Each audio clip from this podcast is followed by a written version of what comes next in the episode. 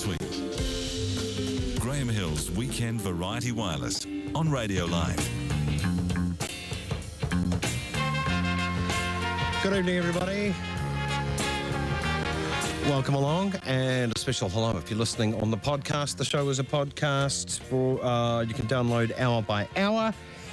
Uh, and I encourage you also to use the Weekend Variety Wireless webpage. You can email me from there. You can um, see what the schedule is for the weekend. Uh, go to the Facebook page. You can make suggestions. Um, you can do anything you like. You know what to do with Facebook. It's quite a good little community there, actually. I need more enemies. Right. Um, coming up later this evening. Oh, a grim tale. A, a- a lesser known New Zealand uh, naval man in fact got the Victoria Cross. A bit of a grim tale, as these stories often are, with Gerard Hindmarsh. That'll be after 11 o'clock. A second later, one of the guns hit one of the German sailors and his body exploded, and a large portion hit the commander and knocked him into the sea. Good. And also, later this hour, How, how tall were you at 14? Um, a little bit taller than I am now. That's Ronnie Corbett.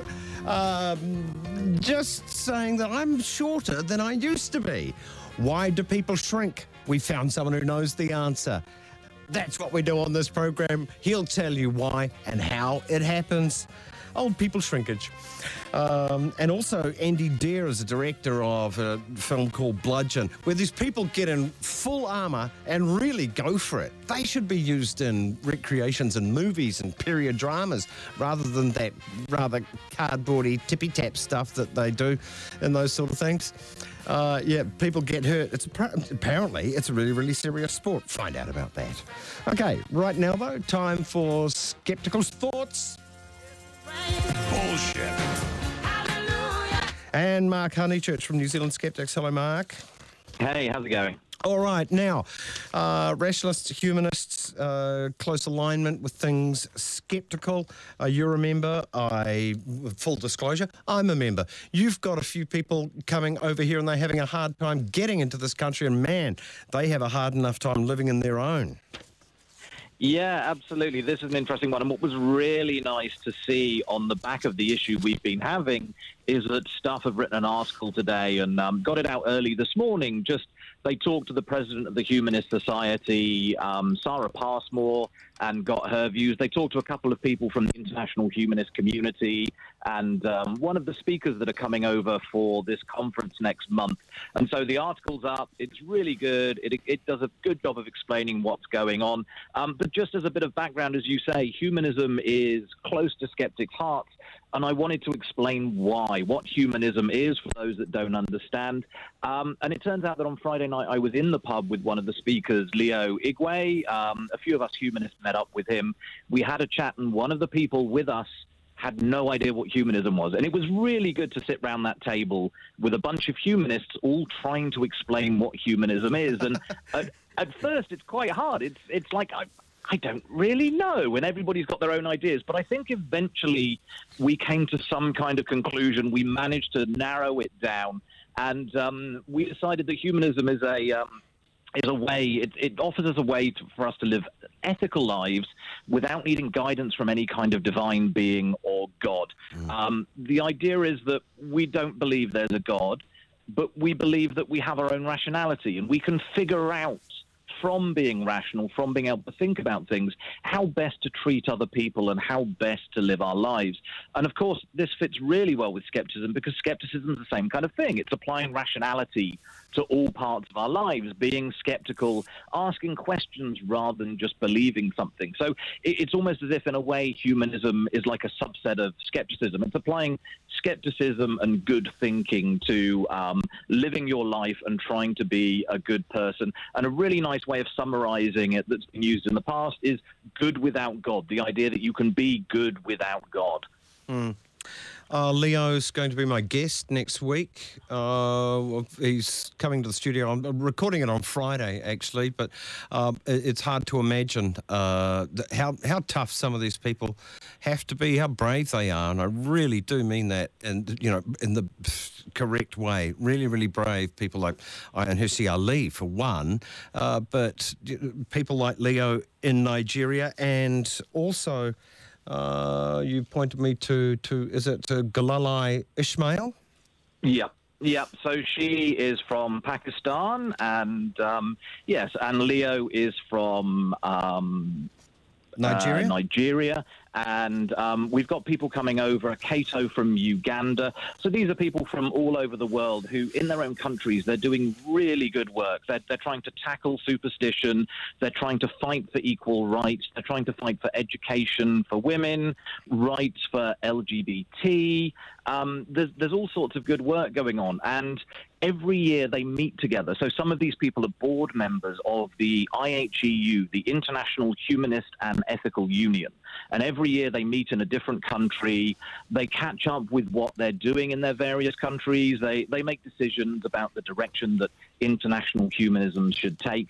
Um, and from what I can tell, they've never had the problems meeting in any country that they've had in New Zealand. This is the worst it's been for having their board members, delegates, speakers to the conference being denied entry into a country. Which why? why? I, why? What's their reason for um, not uh, for their decision on the uh, refusal for the applica- visa application? Yeah, it's an interesting one. So when you apply for visas in uh, for, to come to New Zealand, there there are two main categories. The first one is that you have visa waiver countries where it's assumed that um, it's okay to have a visa, and you, you pretty much get one by default. And then you have the non-visa waiver countries where some countries you have to go through a lengthy application process. Those countries tend to be poorer countries. And the reason that seems to have been given to some of the attendees of this conference is that immigration don't trust that when they've been here that they're actually going to leave. They think that maybe the reason they're coming is not because they're board members of this major international organization that are having their annual meeting. Maybe they're just coming because they want to live in New Zealand legally and they're never going to fly back out the country. But a short um, Google search will find them uh, the answer that they need. I know absolutely. it's important to be, this is skeptical thoughts, it's important to be skeptical, uh, but, you know, you'd get a pretty yeah. good indication that they're not making making this up. Yeah, so a very quick search, as you say, will find that these people, they are international speakers, as well as the good work they're doing in their own countries. They do go to other countries very regularly Western countries where they've never tried to stay illegally. There's never been a problem with any of the previous IHEU meetings with anybody trying to stay in a country illegally. It, it seems ridiculous that um, New Zealand thinks that this is going to be a worry for the people turning up to this conference. It's just, it's not something that has ever happened before. So it's really disappointing to see, and it seems to be a bit hit and miss. But the one thing that seems to work is that when the Humanist Society has paid to have the application redone, paid immigration lawyers in order to resubmit the same application with some slight changes, things seem to go a lot smoother. Although, even with that, there are a couple of speakers that I believe still don't know whether they're going to be allowed in the country or not. And it's been months since their applications have been put in. And when you consider the threats that they are, it's a tough job uh, being a humanist in some very theocratic societies and violent ones too. People are being macheted for having these ideas. You could make a case that, goodness me, if you want to stay, you could apply as a refugee. yeah, yeah. I mean, some awful stuff. Like I think um, Leo Igwe's family, um, the house was invaded by gunmen. Um, and Kato from Uganda, I think he was attacked four times in as many months, including someone firebombing his car. Um, it's pretty bad. I know Gulalai at the moment um, has been accused of blasphemy in Pakistan, which is a very, very serious charge.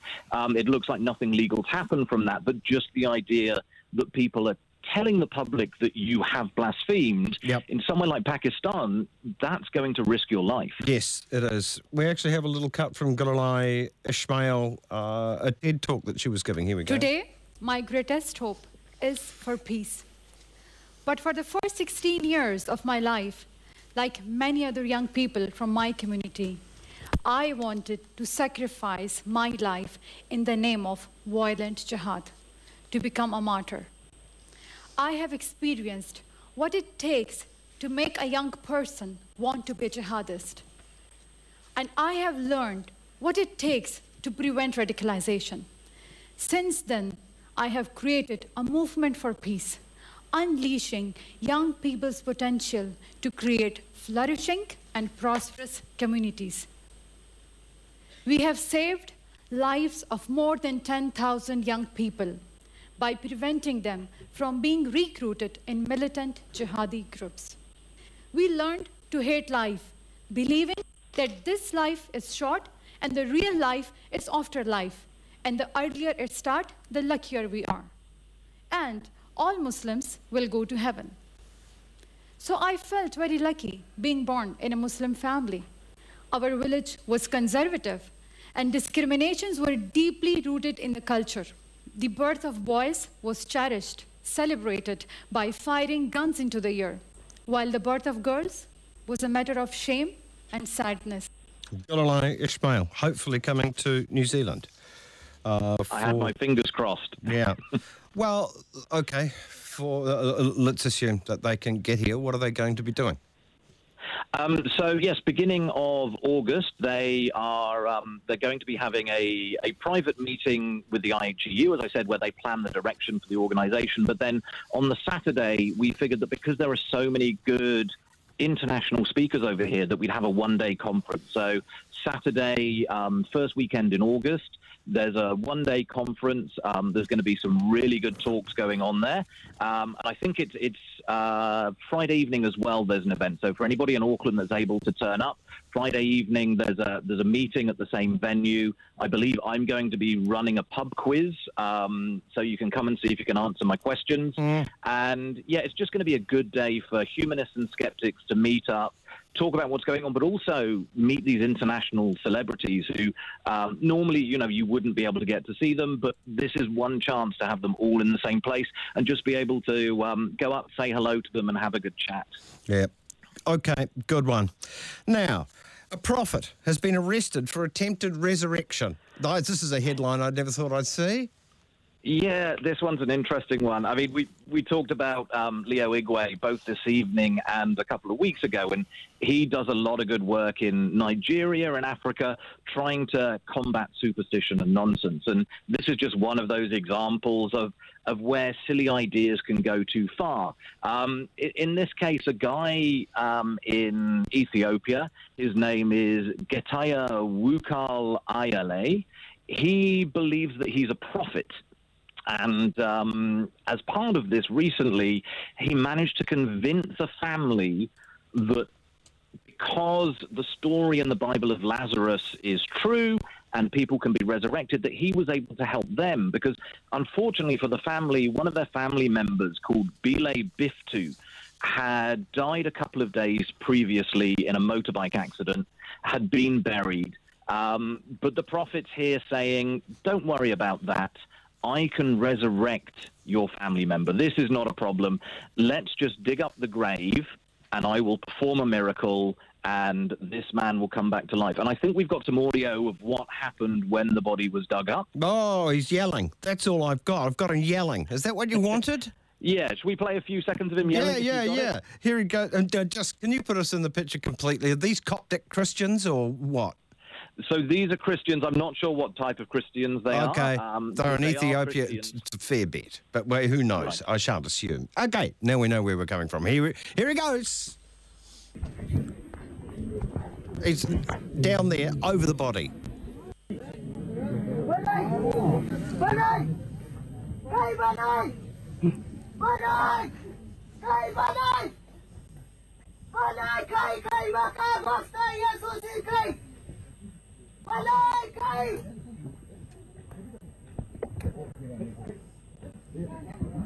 I think he's, using he's, us- he's using that volume, I think, to uh, leave a no question if the, if the is able to hear him, uh, he will.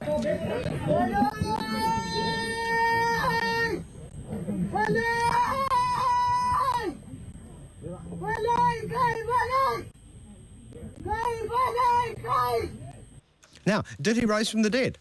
A second later, Sorry.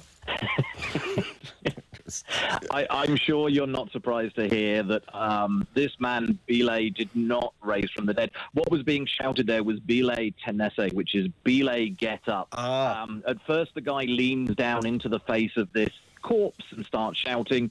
Eventually, the guy lies down on the corpse, so they're really face to face and is shouting, as we heard, very loudly, loudly enough that the voice is breaking. Um, didn't work. The guy climbed back out of the hole, claimed to the crowd that there is nothing that can be done.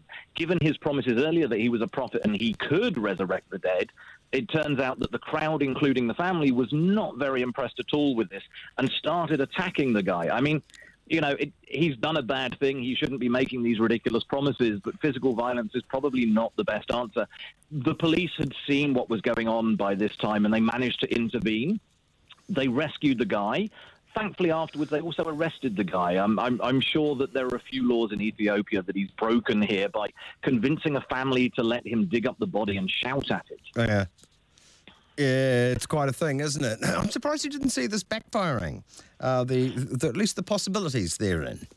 No, one, once again, I suspect that quite possibly through performing more minor miracles, this guy has started to believe his own hype. He Ah. really thinks that he does have these powers, and so there's not really much thought as to what happens when he can't actually resurrect someone because he he fully believes that he can do.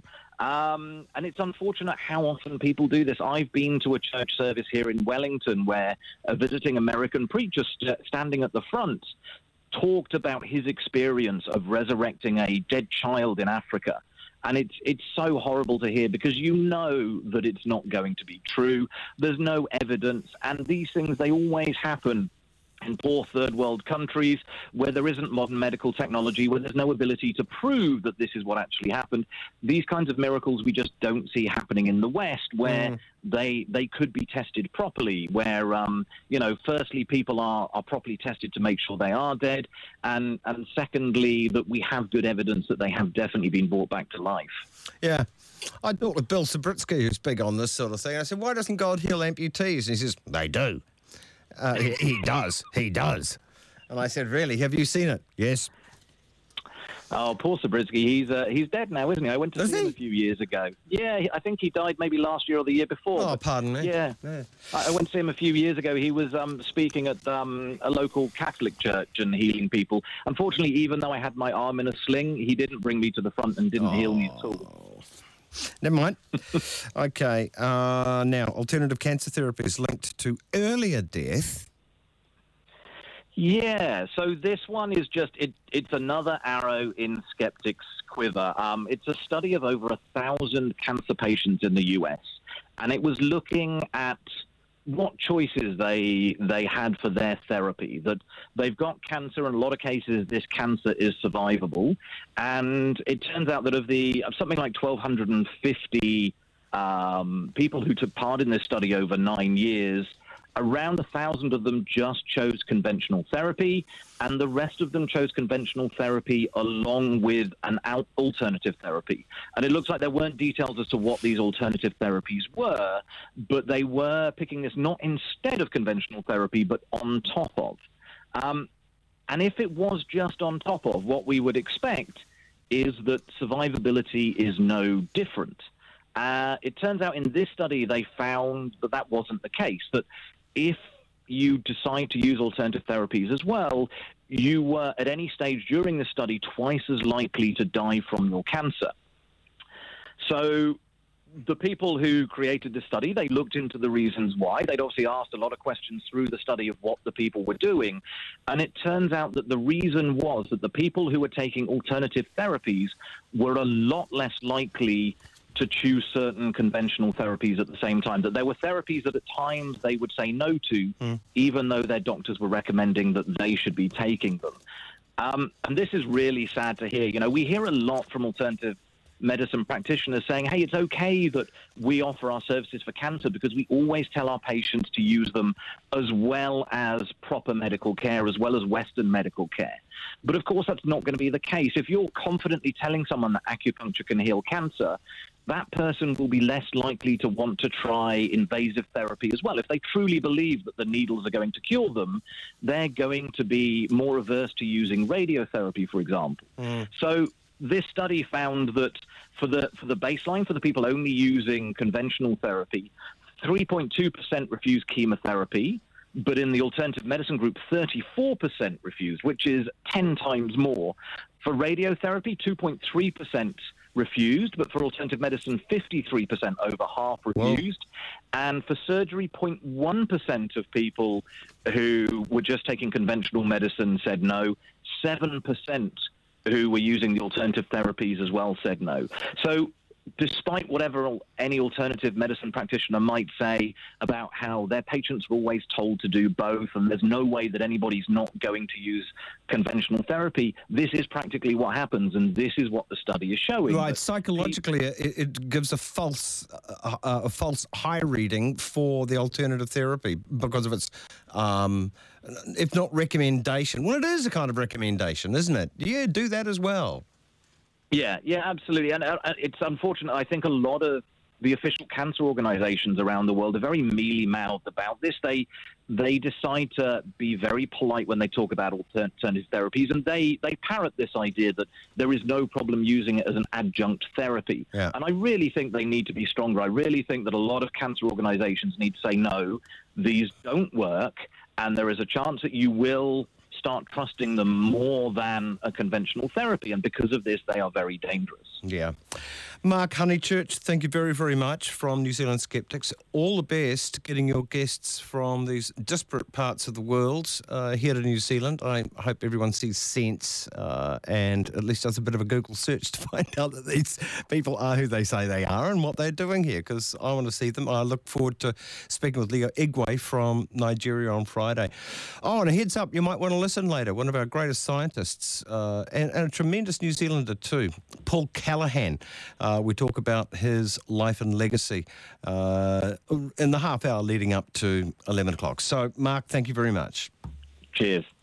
His last lecture is often called the Zealandia Lecture because in that he presented what he called uh, a crazy idea, which meant he wanted us to think about it really hard, that he called our equivalent of a moonshot, and that is getting rid of the introduced mammals for the benefit of the indigenous species. Everyone, just about in the auditoriums, shifted forward in their seats when he put out this challenge about um, New Zealand becoming pest free. Well, look what's happened. That idea is well and truly taken off. And I very much doubt that it would have without Paul backing it. You're tuned in. To Graham Hill's Weekend Variety Wireless on Radio Live. I was watching the British comedic panel show, which is a bloody good laugh from time to time. Would I lie to you? One of the guests was none other than Ronnie Corbett. How, how tall were you at 14? Um, a little bit taller than I am now. All right, Ronnie Corbett, famously a s- short person, but that's interesting. I well, I found it interesting anyway. It's something we observe with older people; they get smaller, and I wondered, how come? Why? What's going away? What's disappearing? There has to be something disappearing. So I found Professor Tim Cundy, medical professor and osteo expert, also at Auckland University and Auckland DHB. I hope the designation is that up to date, Tim. Uh, it's pretty good. Thanks, Graham. Kia ora. Okay, g'day. Um, now, does this shrinking have a medical name? Uh, no, I don't think it does. I think it's uh, shrinking's a pretty good name. It, uh describes the process pretty well, actually. All right. Now, when does this shrinking start? Does it happen all our lives and we only notice it because it gets rapider later? What's its nature over time? Um, well, it ten, starts in our thirties, um, but it's the rate of loss is fairly slow. Uh, so between about the age of 30 and 70, men will lose on average about three centimeters, and women will lose about five centimeters. Um, but it gradually speeds up over time. So by the time you get to 80, um, you've lost the average loss is about five centimeters for men and eight centimeters for women. That's considerable, isn't it?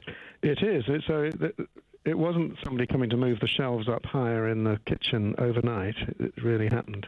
Yeah, yeah. And anyone who knows elderly people, more often than not, uh, relatives or friends, notice this. Okay, something must be missing then. Something goes away. What, That's what, right. what shrinks? Um, it's the, the what we call the intervertebral discs. So uh, if you think of your spine, it's got the vertebrae piled one on top of the other, and in between each of them is called the intervertebral disc or the disc, um, which is it's got a uh, which is about it looks like an ice hockey puck a little bit. It's got a, a fibrous outside, which is tough, and in the middle it's got this uh, gel-like substance. Um, When one slips a disc, is this was what one slips? Uh, yes, a bit of it slips out. We, um, so the the discs are between each vertebrae. So we've got 33 discs up and down our spine, and they um, provide well. First of all, they provide allow the spine to move. If, if the spine was just rigid, you wouldn't be able to bend forwards or sideways or twist the back. So they allow that movement, and they're they're the sort of shock absorbers uh, of the back because we take all our weight down through our back. Um, Is there bony material in there? no, there isn't. There's bone between them. So the vertebrae, the bones, the vertebrae are obviously bone, but between them, the discs are this gel-like substance wrapped up in a fibrous capsule, if you like. Okay, so when an archaeologist digs up uh, an Anglo-Saxon burial, you're not seeing these discs? No, no, that's right. All right. Because they degenerate. And, and interestingly, you can't see them on an X-ray. You can see the space where they're meant to be, but you can't see them on a plain X-ray. Oh, heavens. You, you can see them on CT scans and MRI scans, but not on a plain X-ray. All 'Cause right. There's, no, there's Well- no mineral in them. Well, before I rudely interrupted you, um, yeah, so we've got 33 of these, and they're, they're Yeah. shock absorbers. That's right. And basically, they they degenerate and wear down as we get older. Um, they're not. It's not a tissue that's able to renew itself. Um, it doesn't have a blood supply. So what you've got when you're 20 or so is what you've got for the rest of your life. And they gradually wear down, just like the shock absorbers on your car gradually wear down. And um, so they, they, they diminish in height. Each one diminishes in height a little bit, and you add all those 33 up, it, it comes to the, the sort of number of centimeters we were just talking about. And these discs are the sole reason for this loss of up to uh, five to eight centimeters? They're the main reason. Um, as we get older, we can also get um, osteoporosis, thinning of the bones, and if that can, uh, quite a common fracture in, uh, in quite a common fracture is that in the spine, which well, it doesn't actually break in half; it crushes down. So if you get crush fractures in the vertebrae, which you get with oste- can get with osteoporosis, then that can contribute to the loss of height. But the main thing for most of the population is the disc degeneration. Uh, what about a lack of poise as one gets older? People tend to hunch as well. Now, this would be another factor, wouldn't it? I- think that's a consequence rather than a cause. Uh-huh.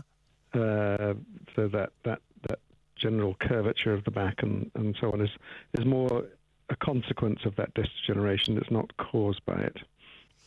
Right. Now, this rate of shrinking, um, I, I- I've noticed, uh, uh, uh, noticed sort of a rapidity after 70 or something. And uh, it, why isn't it gradual?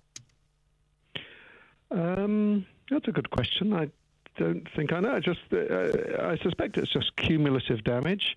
Um, you know, the longer you stay alive, the more damage there'll be, and then eventually it'll reach a sort of a bit of a tipping point where it, it deteriorates faster because it's still got to.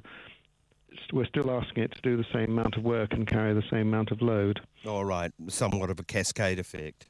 Yeah. Mm. Yeah. Does everybody shrink?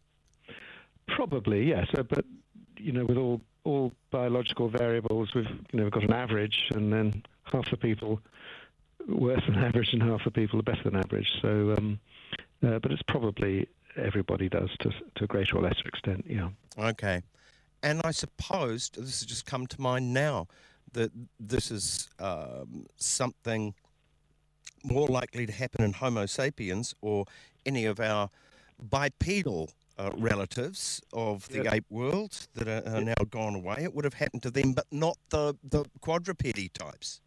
That's yes, that's absolutely right. Yes, it's it a lot. It's to do with the the weight uh, and the strain. So the the commonest places where clinically people run into problems are in the in the neck, the the discs in the neck, which is carrying the head, which has got a lot of movement to do, and then the low back, uh, which is obviously carrying the weight of all the body um, on that, on that bit. So. Low back pain is probably pretty universal for those of us over the age of 50. Yeah. All right. And so much of this is by dint of us being bipedal. The advantages outweigh have outweighed the disadvantages, but there are consequences to this upright stance. That's right. Yes, yes. And you've got your hands free, but your legs and your your spine are taking much more load. Yeah, that's right. Okay. Now, various um, lifestyles, work, type of work that people do, does this affect it as well? Uh, I think it's quite probable. I, th- I don't know, but I would imagine people who've got very, you know, lifting a lot of lifting jobs and putting extra strain on their back will probably um, do have greater stresses and strains there, and that will tend to accelerate things. This, yeah, carry on. I was going to say that there, there is something interesting about the discs. Um, they do, they've got this gel-like substance in them that's made. The molecules are called glycosaminoglycans, and they they can they absorb water, and that's what helps to keep the disc sort of plumped up. Um, so, as well as the chronic changes over time, um, it, there are data, but there are changes through the day. So at the end of the day, when you've been standing up and walking around and a lot of pressure on the discs, you are actually a little bit shorter at the end of the day, and you are a little bit taller first thing in the morning when you wake up, Good heavens. by about a centimetre. No, that's massive. I was going to suggest it might be as small as something like how far away the moon is um, today rather than yesterday. But no, it, a centimetre, that's Yep. it's significant. Yeah, so to measure yourself in the morning, Graham. Right. Or if I'm in the high jump competition, I'm going to go for an 8 a.m. start. That's right. Your legs aren't any longer. Probably just your back will be longer. It'll help. Far out. Now, can anything prevent this, or is it just an inevitability of being bipedal and being older? We don't know anything that can prevent it. Well, actually, it's not quite true. There is one thing. You can go into outer space because uh, uh, astronauts are going to outer space. And of course, they've got no gravity there and no pressure on their discs. When they come back after a long trip in space, they're, they're about two centimeters taller than they were when they set off. Okay, so it's all the back. Your your toes to your hips should remain relatively the same. It's those spongy bits in the back that add up. All 33 of them, a little bit each, and it's a lot. That's right, yeah. Okay. Fabulous stuff. Professor Tim Cundy, medical professor, osteo expert, Auckland University and DHB. Um, thank you for that. I wondered, and now we know. The Weekend Variety Wireless. The New Zealand International Film Festival uh, comes up with some stuff of weird subject matter. Subject matter you didn't know was out there. And I suppose, in the tradition of the mission statement of the Weekend Variety Wireless, uh, you can find something that not many people are interested in at all. Find someone for whom it's their life's passion and talk with them for 40 minutes. That's a little bit like what Andy Deer has done with his movie Bludgeon, a documentary about people who do that uh, Middle Ages armour fighting. Andy joins us. Hi, Andy. G'day, Graham. Thanks for having me along. Are you one of them? Am I a participant? Yeah. No, purely a spectator and uh, interested party. How did you find out about this kind of secret society of people in armour bludgeoning each other in serious combat? That's a good question. We went to high school, my co director Ryan and I went to high school with a guy called Merton. Always an interesting character, a great guy, was into acting and things like that in school. And he contacted us about three years ago just to say that he was involved in this new sport and would we be interested in doing some filming around it. and we took a leap and decided to go down to the Taranaki and have a look at their first open day. And, and there we met a really interesting crew of characters and a pretty bizarre sport. Yeah, it is bizarre. You get a good look at it in the movie, and it's kind of like a secret passion, an after school secret, isn't it?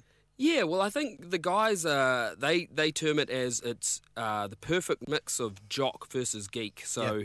they're generally kind of geeky guys into things like building models and Dungeons and Dragons and things like that. But in the weekends, they dress up in full period armor, thirty to forty kgs, and they beat the hell out of each other as a sport. Yeah. Now, this isn't like your reenactment societies, is it? Like, there are quite a few of them. They, you know, try and be very geeky and exact period, and they reenact things from the Middle Ages. This is more an actual sport. Yeah, so it's born out of that sort of reenactment series, uh, that reenactment group, and they what they do is they've turned it into a sport, and they actually hit each other full force with blunted weapons, in an aim to take the other person down and there and win the fight. It's Yeah. pretty uh, pretty gnarly when you see it. And there's an international regulatory body. This isn't a. This is a, a sport with some. Dare we say a, there's a bureaucracy behind it. To be honest, there's actually two competing bodies. Oh. Which is funny. A lot of uh, one's born out of Russia, and in Russia, it's a televised sport, and it's pretty, uh, pretty well supported. Um, so you can see they'll fight in a boxing ring at times, Yeah, uh, with armour. With armor, full armor, and Mm. it's yeah, knock each other out and things like that. But yeah, there's two competing, and these guys go to fight in probably the main one, IMCF, and they go to Denmark in the film to compete at the World Champs. Yeah. Does it have a fidelity to any particular era as far as the armour and style goes? I couldn't tell you the exact era, but it's it's all approved at the tournaments by certain members of the body, so it has to be of period. You'll see in the film someone tries to bring a shield that's painted with My Little Pony Uh, on it, no. and that is a definite What no-no. were they thinking? Exactly. Of course, it's of the period and style, but the My Little Pony is way too far.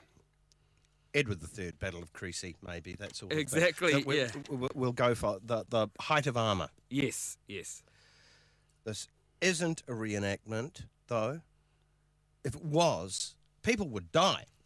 Yeah, I mean they they blunt their weapons, which is a pretty key part of it. Even blunted ones, though, you can do some serious damage. Yeah, I think you see in the film they hit each other and you see the dents they leave in their helmets and their armor, but they yeah, they there's a lot of injuries and a lot of uh, trauma. Yeah. Okay. Um, what sort of injuries and of what seriousness? Because they're, they're not holding back, are they? They're not holding back, and um, when I've been there, I've seen a couple of dislocated shoulders. In Mm. the past, I understand someone lost an eye. We saw, uh, we see in the film someone takes a pretty heavy Did blow. they carry on?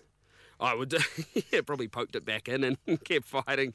Although they've, I've been told they've amended the rules so that can't happen again. So I assume that means How can that not happen again? uh, I assume stronger armor over the eyes. Oh. Um, and in the film, someone takes a pretty strong hit to the back where they don't have armor and it lays them out pretty, Yeah. pretty flat. There are people taken off on stretchers. Exactly. With little red crosses beside them. Yeah, yeah, yeah. It's Not of St. uh, George. Pretty serious stuff. Yeah. Bloody hell. Now, here's something I'm wondering about an opportunity for these cats who do this thing. Mm-hmm. In film and television, there's frequently a demand for documentaries and period dramas Mm-hmm. for this sort of action. And you know, when I watch it, like, uh, what they're like in those period doc- documentary reenactments and things, it's it's not very good. No. It's not very. Com- These guys would be much better. They're not holding back, and they it would give it a sense of credibility in the filmmaking. Is this an opportunity they're looking at? Hey, that's I haven't mentioned that to them, but they should. I think the the thing is they go so hard. By the fifth or sixth take, they'll probably half of them be dead from the. Uh, One of those takes exerted. would be worth seven of the other. Oh, come on! Takes. exactly. Yeah, exactly. I mean, you wouldn't. Uh, you'd just shoot it multi-camera. And Yeah. You'd be away. Yeah. They should do. I think that's a great idea. They should be in the Lord of the Rings or something. They're uh, Yeah, or even a documentary about those ages. And Yeah. uh, I see things on TV where Mm. supposedly this army is fighting the other one. Yeah. And I mean, I'm not expecting them to take each other's heads off, which would have happened, but it's just so slow and bit stifled. Yeah. This isn't stifled. You can tell I'm going for you, baby. It is. When you see 10 versus 10 in the ring, you just realise how sort of heavy impact it is. Yeah. Can you tell us some rules about this combat sport that might be of Yeah, use so, to give people an idea um, of what they would see? Yeah, so it's usually the sort of prestige event is the five versus five. So there'd be five members from each country will fight each other. Um, there's things like you can't hit in certain parts of the body, so uh, between the chin and the shoulder, I believe, the, the neck, and uh, straight to the back, the spine, and I think the back of the legs is out. But you'll see in the film, pretty much everything else goes. There's sort of it's a lot of sort of wrestling and heavy hits, and there's some some pretty big impacts. Yeah. Given the bulkiness of the armour, Yeah. in the day when they were fighting for real, for survival in their country. Yeah. Or their estate. Yeah. um, it would have been a lot of barging and pushing over. Yeah, well, I imagine it was. You can imagine the amount of guys who just fall over and then can't get up, Yeah. and they're just probably stuck at the bottom of a battlefield for God knows how long. It is heavy stuff, and in the film, the guys fight on one day where it's, uh, I think it's like 34 or 35 degrees. And Oh. they're just dropping from heat stroke, and it does not look pleasant. Yeah. How do these people meet each other? It's a really good question. To make a whole team. Yeah, well, the medieval community in New Zealand's huge. Actually, it's sort of um, it spreads far and wide. But I think social media probably plays a big part. Yeah. But you've um, got to be in the same area, don't you, yeah. in order to have soccer practice? Exactly, Because so they do. They have soccer practice, don't yeah, they? yeah, they do. There's sort of regional teams, and they all get together, and then they battle uh, at national tournaments in New Zealand. They work out strategies. Yep. There's a coach. Yep. Yeah, it's high intensity stuff. They don't. Uh, they're not there to play tiddlywinks. Yeah, good one, Tana. oh, a strange sight. Was the guy in full armour on a treadmill training? Yeah. What a sight that is. And I thought, that's hilarious. Then I thought, well, actually, no, you're doing the right thing. You're serious. You're training in Exactly, and that's the thing. If you're going to be running, you might as well be doing it in your 40 kgs of armour to Yeah. get used to it and make sure it bends in all the right places. Yeah. Uh, New Zealand representatives competing internationally, they represent New Zealand, do yep. they? Yep, that's correct. They fight under the flag. A big team went the year we filmed. It was a team of about 15 or so, I think, and they did really well in some of the events. Yeah. Came home with a few medals. Aside from the peculiar nature of this fighting, it's a bit of a personal story, isn't it? There's quite a few of them. You really got some amazing characters. Yeah, I think that's that's what we really wanted to do. We wanted to focus on the characters behind the sport as opposed to the sport itself. That's what we try and do, uncover why they do it, and I think it's a lot about being part of a team. And also seriousness in which it's taken for the you know the rules and the etiquette and wanting to beat the other guys. Don't you talk to my to the other players and Yeah. the other team. Don't you dare. There's there's a high level of tension and drive. Yeah, so guys, from now on, I really don't want you guys talking to the oppositions. Try and avoid talking to the marshals, because what they're going to try and do now is psych us out, start playing mind games. And quite frankly, I don't want to play mind games. I don't want to deal with it. I don't want you guys to deal with it either. We want to annihilate their centre line. Down. Latch on, take one of theirs down. Oi, don't talk to my fighters! Away from my fighters, please. No, I'm allowed to be here.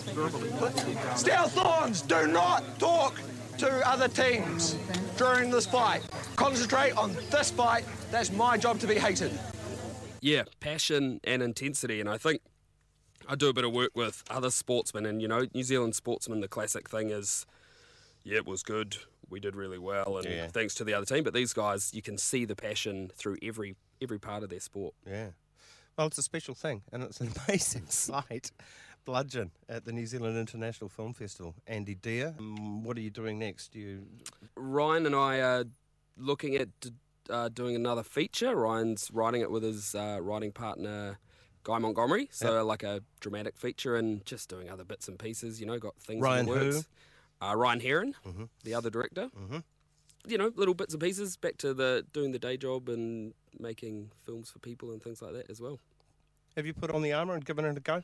I've put on the helmet and been hit with the helmet, and it's actually remarkably um, safe feeling in it. You know, you don't even really feel the hit. It's so thick that you get hit by something like a um, an axe or a sword, and you don't really feel it. But I think for me, the big thing would be the claustrophobia of wearing all that stuff and then having it tied in. Plus this, the I'd want my own armor. I think it gets pretty sweaty and smelly in there. I think I'd want my own special armor.